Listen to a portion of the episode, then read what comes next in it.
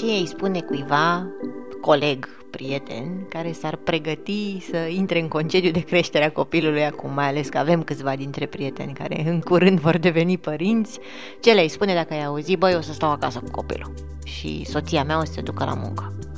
Ce crezi, chiar l-aș încuraja. De ce? Astăzi probabil nu te așteptai la asta.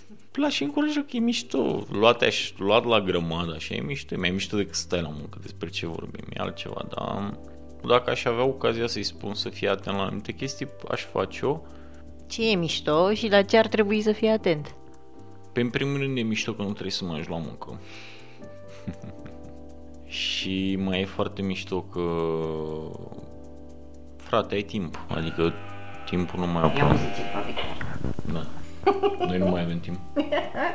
Pauză.